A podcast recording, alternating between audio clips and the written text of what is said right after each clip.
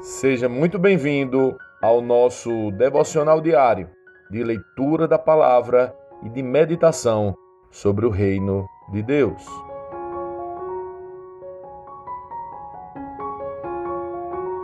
A leitura de hoje, Atos 26. Você está firme na leitura da palavra? Então vamos lá. Então Agripa disse a Paulo: Você pode falar em sua defesa. Paulo fez um sinal com a mão e começou sua defesa. Rei Agripa, considero-me feliz de ter hoje a oportunidade de lhe apresentar minha defesa contra todas as acusações feitas pelos líderes judeus, pois sei que conhece bem todos os costumes e controvérsias dos judeus. Portanto, peço que me ouça com paciência. Como os líderes judeus sabem muito bem, Recebi educação judaica completa desde a infância entre meu povo e depois em Jerusalém. Também sabem e talvez estejam dispostos a confirmar que vivi como fariseu, a seita mais rígida de nossa religião. Agora estou sendo julgado por causa de minha esperança no cumprimento da promessa feita por Deus a nossos antepassados. De fato, é por isso que as doze tribos de Israel adoram a Deus fervorosamente, dia e noite, e compartilham da mesma esperança que eu. E, no entanto, ó Rei, acusam-me por causa dessa esperança, porque lhes parece tão incrível que Deus ressuscite os mortos.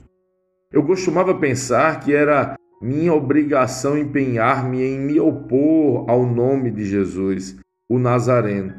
Foi exatamente o que fiz em Jerusalém com autorização dos principais sacerdotes. Fui responsável pela prisão de muitos dentre o povo santo e eu votava contra eles quando eram condenados à morte. Muitas vezes providenciei que fossem castigados nas sinagogas a fim de obrigá-los a blasfemar.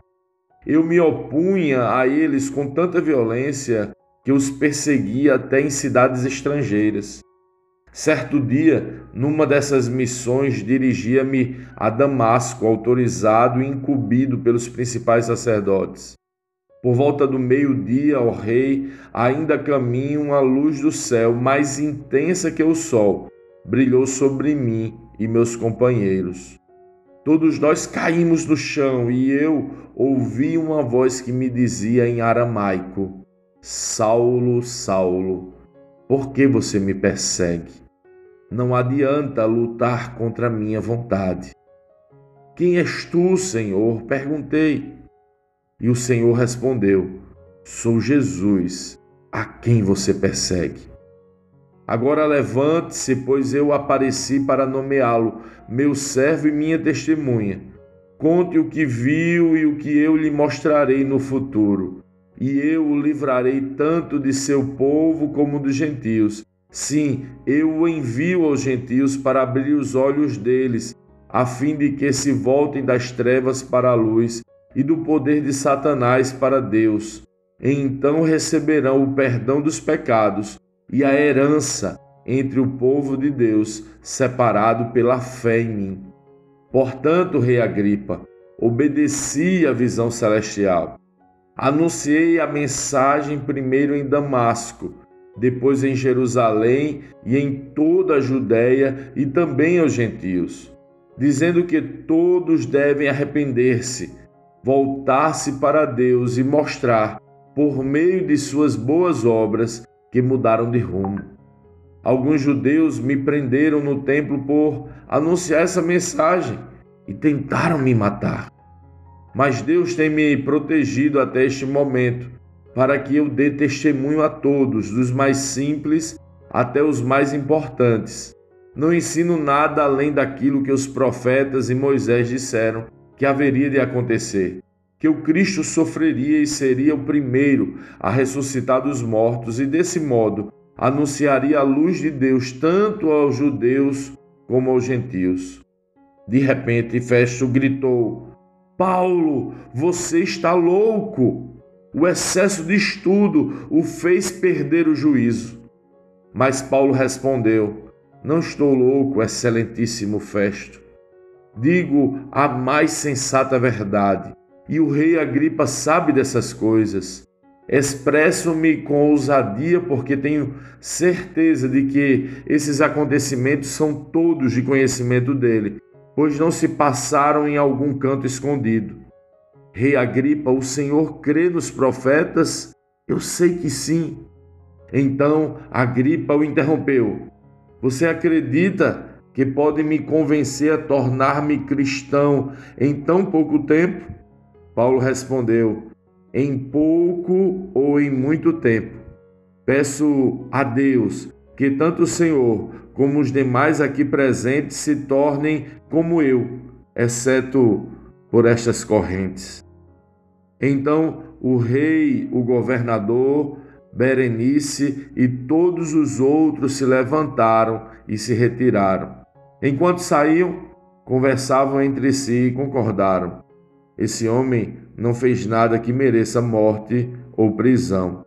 E Agripa disse a Festo: Ele poderia ser posto em liberdade se não tivesse apelado a César.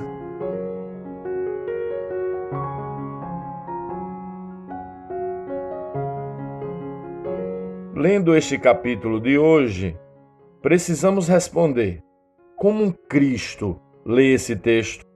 O que aprendemos nele e que aplicações práticas podemos levar para as nossas vidas? Louco! gritou o governador. Porque para o governador Festo, Paulo seria louco. Qual era a loucura de Paulo? Paulo estava diante do rei Agripa e agora estava fazendo sua defesa. Ele aproveita aquela oportunidade para, com muita sabedoria, apresentar o Evangelho. A defesa de Paulo é tão evangelística que o rei diz: Você acha que pode me convencer a ser um cristão em tão pouco tempo? A loucura de Paulo era crer e anunciar o perdão dos pecados e a distribuição da herança, a vida eterna. Aos que se arrependem e, por meio das boas obras, evidenciam que mudaram de rumo e se voltaram para Deus. Sim, essa mensagem é uma loucura. Fomos perdoados através do favor de Jesus Cristo. Jesus nos constrangeu com seu amor. Não importa o que você tenha feito, e quanto de culpa você carregue, ele te perdoou e com este perdão nos reconectou, todos nós pecadores, ao Pai. Agora temos uma casa, agora temos uma família, agora temos um Pai. Recebemos a herança. Jesus nos constrangeu com seu amor, ele deu a nós a grande herança esperada por todos os profetas da antiga aliança, a vida eterna. Não fez isso porque éramos bons, fez isso porque ele é bom, porque nos amou, nos deu o que era seu, a eternidade. Ele mesmo foi o primeiro a ressuscitar para demonstrar o nosso próprio caminho. O que devemos fazer depois de receber tamanho favor e graça? A consequência de entendermos a mensagem do Evangelho, perdão e vida eterna, é arrependimento. Arrependimento não é remorso, como muitos pensam, mas é mudar a forma como pensamos. Porque agora a nossa perspectiva é totalmente diferente temos convicção do nosso pecado e o favor impagável de Cristo Jesus. E por isso, constrangidos pelo seu amor, mudamos o rumo de nossas vidas e, através de boas obras, anunciamos que o Evangelho nos alcançou. Esse é o Evangelho. Essa era a defesa de Paulo. Essa era a sua loucura. As pessoas podem também gritar sobre você: você está louco.